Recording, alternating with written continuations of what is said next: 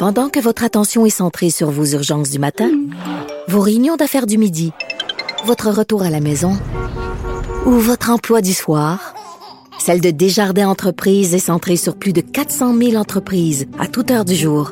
Grâce à notre connaissance des secteurs d'activité et à notre accompagnement spécialisé, nous aidons les entrepreneurs à relever chaque défi pour qu'ils puissent rester centrés sur ce qui compte, le développement de leur entreprise. Gilles Proulx. Bonjour, mon cher Richard. Richard Martineau. Pauvre petit lapin. La rencontre. Point à l'heure des cadeaux. Je suis pas là, là à vous flatter dans le sens du poil. Point à la ligne. C'est très important, là, ce qu'on dit. La rencontre Proulx-Martineau. Alors, Gilles, la presse nous apprend ce matin que Denis Coderre, finalement, travaillait pour un promoteur immobilier, mais c'était pour le développement international, pas pour Montréal. Pourquoi il l'a pas dit? Il, s'il l'avait dit, c'est tout, on serait passé à autre chose. Pourquoi il l'a pas dit?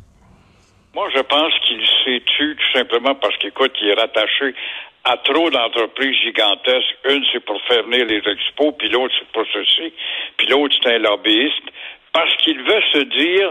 Écoute, s'il faut que je sois élu maire, puis le peuple, c'est ça, je vais être redevant vers telle compagnie. Hey, on t'a donné trois cent mille piastres par année.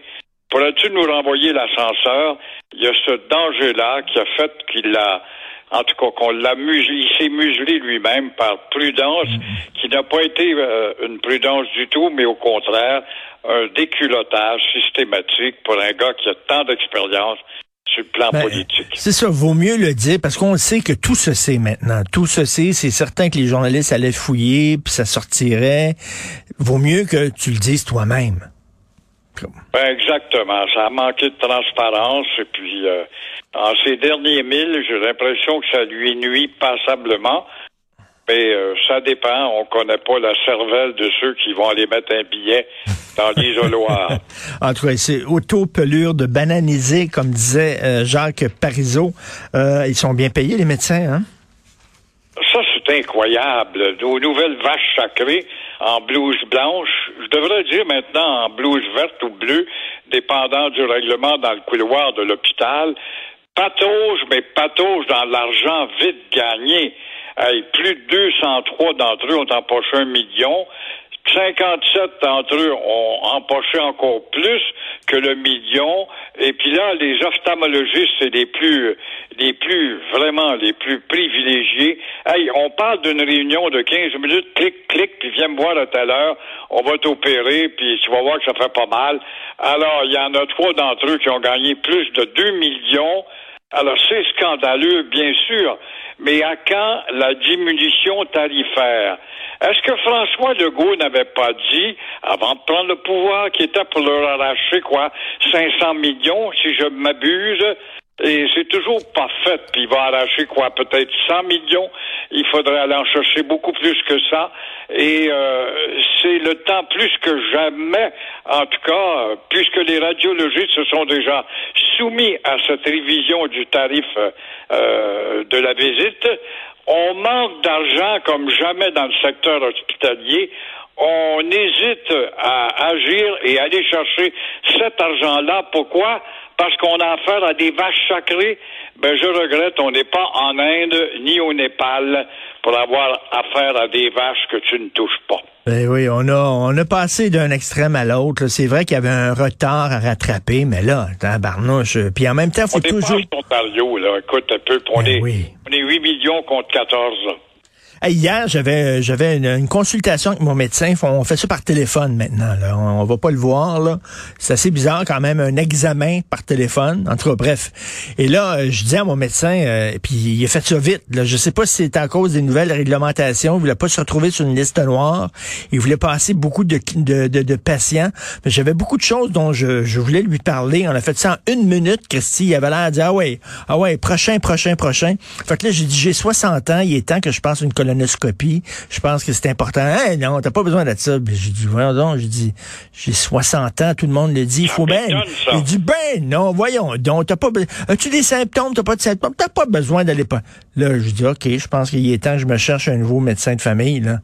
Ça, ça m'étonne comme ah, réaction. Ouais. Moi, j'ai dit ça, mais évidemment, je suis plus vieux que toi, mais, euh, quand même, le médecin, non, non, non, m'a trouvé un bureau quelque part. Non, il n'avait pas d'intérêt. C'est, c'est comme, c'est, c'est tout, c'est tout, OK, bon, bye, boum, boum, raccroche. Et boy! Pendant ce temps-là, il a fait clic-clic, hein? Il a fait clic-clic. En v'là un, en v'là un. Après ça, on va en passer un autre. Euh, c'est, c'est complètement... Euh, vous, vous voulez revenir, euh, j'imagine, sur le texte de Paul Saint-Pierre Plamondon aujourd'hui. Donc, euh, il a haussé le seuil d'immigration, François Legault, et en plus... Comme disait le chef du P Q, il ne veut pas euh, demander aux futurs immigrants qui arrivent au Québec d'avoir une connaissance suffisante du français. Ça a l'air que c'est pas important, ça. Heureusement, la faible position du Parti québécois nous amène là-dessus. C'est un terrain très important, surtout au moment où Legault essaie d'avoir un plein contrôle sur l'immigration qu'il n'aura jamais. Euh, et, on le sait, l'immigration va rentrer à pleine porte l'an prochain. soixante-dix mille nouveaux arrivants d'ici peu. Et la C A Q, dans son programme, ne parlait pas d'individus qui devraient connaître le français avant de s'installer derrière un comptoir, ah oui. sous prétexte que c'est un expert, derrière un comptoir pour parler au public québécois, pour nous dire comment agir et évoluer dans la société. Alors le P Q, avec sa faible position, a quand même demandé gentiment, gentiment à la C A Q euh, que cent pour cent des immigrants économiques maîtrisent le français. Or, on découvre qu'il y a vingt-trois mille d'entre eux, mais ils ont une valise avec cinq cent mille piastres emballées. Tu comprends que ça fait taire bien du monde, ça, avec l'argent, monnaie, toc. Alors, I don't speak French, on va en avoir beaucoup encore une fois. Et quand j'entends le ministre Jean Boulet, qui est un ben gars sympathique, il passe souvent chez euh, notre ami euh, Olivier Zappa, là. Euh, je manque toujours son prénom au complet. Pierre-Olivier Zappa. Oui, voilà. Euh, il passe souvent à son émission, puis là, il nous endort en disant, oui, oui, on a des bons travailleurs en vue, puis on va les envoyer en province, et, euh, ils vont être francisés. Ça, c'est de la foutaise. On a toujours l'exemple de l'anglais qui rentre d'une pièce où il y a douze Québécois, et les douze se mettent à, à parler anglais. Évidemment, il y a même des usines en province qui euh, avaient affaire à des ouvriers qui étaient efficaces, que nous n'étions pas capables de le faire. Ils leur ont fait des cours d'anglais, d'abord parce que la machinerie est anglaise, puis les pièces sont anglaises, puis les back-orders, puis c'est tout anglais. Alors, comme tu vois, et puis, euh, monsieur le ministre Boulet devrait envoyer justement ses inspecteurs euh, à Ville-la-Salle, à Verdun, à la Chine, à Laval, chez Tim Hortons, pour s'apercevoir si le français est une langue obligatoire. Alors, encore une fois, pourquoi pas les envoyer quand à Yette, au cégep Dawson ou encore à Air Canada pour vraiment mieux les intégrer? Et Paul Saint-Pierre Plamondon me disait, s'ils parlaient français, ces immigrants-là, peut-être que ça les intéresserait d'aller s'établir en région. Mais étant donné justement qu'ils n'ont pas la maîtrise du français, ils veulent pas aller en région parce qu'ils savent que c'est en français que ça se passe en région. Fait qu'ils arrivent à Montréal. Puis là, Montréal, à un moment donné, on peut pas tout recevoir, tous les immigrants, là. Ben, exactement. Montréal est un problème de dépersonnalisation, perte d'identité, n'en déplaise à ceux qui nous disent que c'est nous qui sommes agressifs, ces maudits démagogues, ces chantres de la peur. Euh, Montréal, au contraire, est une ville qui ne nous appartient pas. Nous ne sommes plus chez nous, chez nous. Pourquoi? Comme euh, Mathieu Bock le disait, tu le reprenais oui. justement, on n'est plus chez nous, chez soi, et euh, on, le pays ne nous appartient. Le Québec ne nous appartient plus. Pourquoi c'est si épouvantable que ça de demander aux gens qui veulent s'établir ici de connaître notre langue? On est une minorité assiégée, il faut se protéger. Il me semble que ça tombe sous le sens. Non, non, c'est mal vu. Oui, mais ben ça, Richard, ils vont toujours te répondre. J'ai été reçu par le fédéral, c'est un pays anglais, puis je suis venu en Amérique. C'est ça le, le rêve ultime. La preuve, euh, je, je me rappelle pas qui chez vous ce matin a parlé de nos artistes. C'est toi, je pense. Tu sais, euh, nos artistes n'ont plus la portée qu'ils avaient. Ouais. Pourquoi? Parce qu'ils attirent des anciens, des nostalgiques de notre génération, et euh, la nouvelle génération est à l'heure du tam-tam, de l'électronique, d'Hollywood et de tout ce qui est mondial, n'encourage plus les non, artistes. Mais les, les artistes non, mais les artistes... Sûrement pas parce qu'ils sont pas de taille. Ils sont de taille. Mais on veut même pas les connaître parce qu'on a des abreuvoirs tellement plus étourdissants et euh, plus internationaux, ça fait bien. Et c'est comme ça qu'un peuple meurt petit à petit. Et les artistes, de toute façon, ne s'impliquent pas pour la défense du français. On ne les entend pas, alors qu'avant, c'était une cause qui les mobilisait. Et vous voulez revenir sur euh, la rencontre internationale sur l'environnement à Glasgow? Ben oui, je me demande si tout ça n'est pas utile. Encore une fois, il se passera rien.